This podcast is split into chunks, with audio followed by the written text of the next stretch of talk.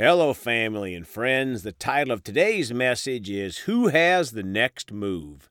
Let's pray. Father, we're so hungry. We want more of you, Father. We can't get enough of your goodness and mercy. Father, we choose to continue to grow every day in the things of you, Father, to just have deeper revelation.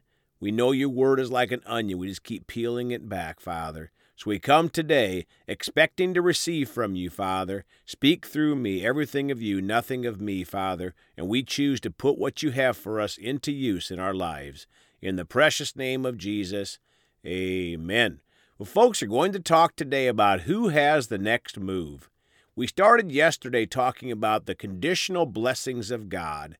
There are conditions, or us doing our part. Another way to put it is who has the next move, God or us? So many times, including the most critical one in sending Jesus, that God has made his move and he's waiting on us, sometimes for years and years and years, but he is patient. Let's review some of the scriptures from yesterday from the perspective of whose move is it? And then we'll cover some new things. Let's start today in Romans chapter 10 from the Amplified Bible. Verse 1 Brothers and sisters, my heart's desire and my prayer to God for Israel is for their salvation. Folks, God's desire is for all to be saved, but we all have to make the next move and choose to accept God's offer of Jesus.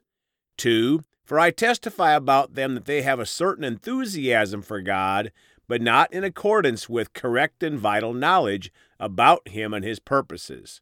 My friends, we have to make a decision or the proper response or the proper move with correct and vital knowledge about God and His purposes. Three, for not knowing about God's righteousness, which is based on faith, and seeking to establish their own righteousness based on works, they did not submit to God's righteousness. Folks, sometimes we make a move, but it is the wrong move. Seeking to establish our own righteousness based on our works is the wrong move, and God cannot honor that.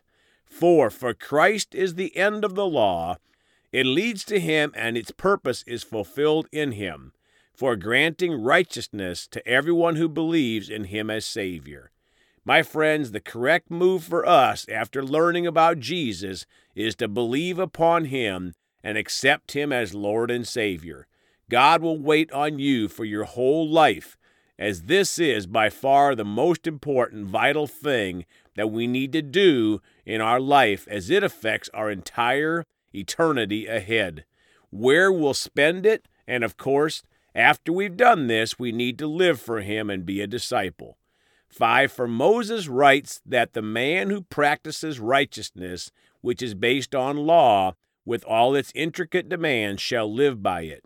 Folks, this is not the move God wants us to make or requires us to make. We can't make heaven trying to follow rules and regulations like the Pharisees. Our righteousness is based on faith through our relationship with Jesus. The proper move is to have faith in Jesus. 9. Because if you acknowledge and confess with your mouth that Jesus is Lord, recognizing his power, authority, and majesty as God, and believe in your heart that God raised him from the dead, you will be saved. My friends, the most important move or decision in our life is to do verse 9. God made his move, his plan. He sent us his son Jesus to die for us at Calvary and pay the price for our sins. Our move or decision is to acknowledge and confess with our mouth that Jesus is Lord, recognizing his power, authority, and majesty as God, and believe in our heart that God raised him from the dead. If we do that, then we will be saved or born again.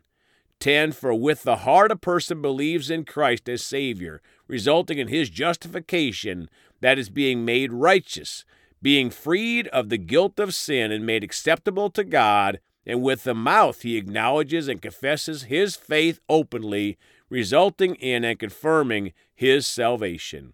Folks, our move after God's move to send Jesus is to believe in our heart and confess with our mouth, confessing our faith openly. People around us should not have to wonder if we are a Christian. And that does not mean they say we attend so and so church. And we should attend church regularly. But being in a building doesn't make us a Christian. 11. For the scripture says, Whoever believes in him, whoever adheres to, trusts in, or relies on him, will not be disappointed in his expectations. My friends, another way to describe our move or our response is that Bible belief involves adhering to, trusting in, and relying on Jesus. It goes way beyond a natural belief. It is a belief from the heart with corresponding action to live for Jesus. Now let's continue today with verse 12. For there is no distinction between Jew and Gentile, for the same Lord is Lord over all of us, and he is abounding in riches, blessings for all who call on him in faith and prayer.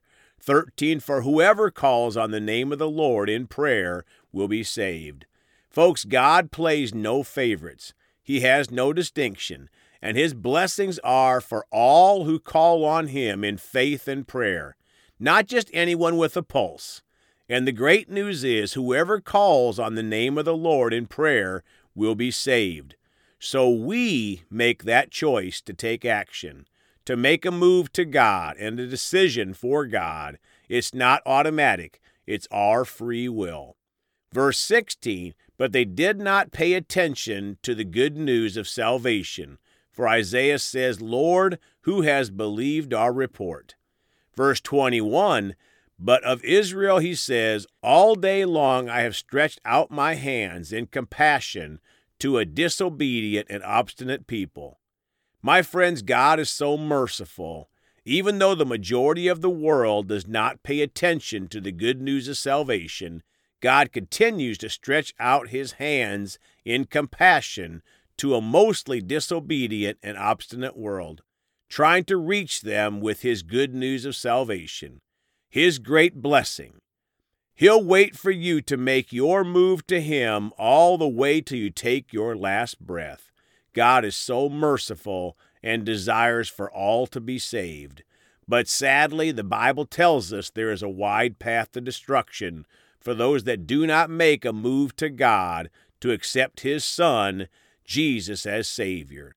Now let's go to Psalm 103 from the New King James Bible.